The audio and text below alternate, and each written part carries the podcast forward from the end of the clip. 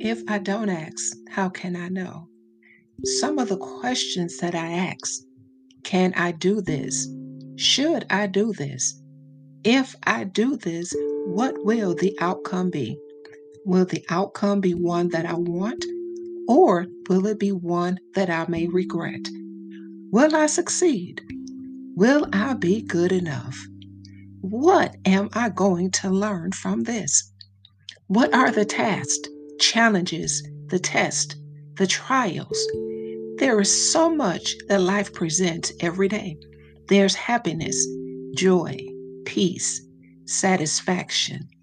What about the beauty within and the ugliness that lies beneath?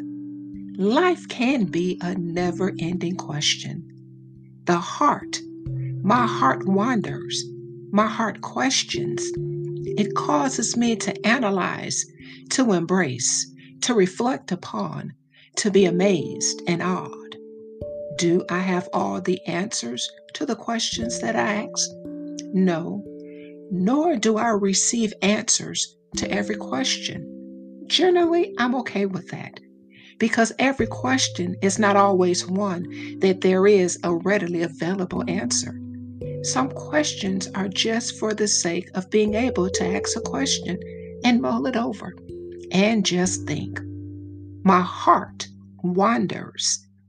And when it wanders, it also leads to the what ifs and to the creativity and just being able to know that I attempted something. I thought about something. I thought within the box, but I also thought outside of the box because my heart wanders. If my heart wanders, I know others wander as well. I just wanted to take a moment and introduce myself. My name is Wanda, and I will be speaking about the heart. Wanda's.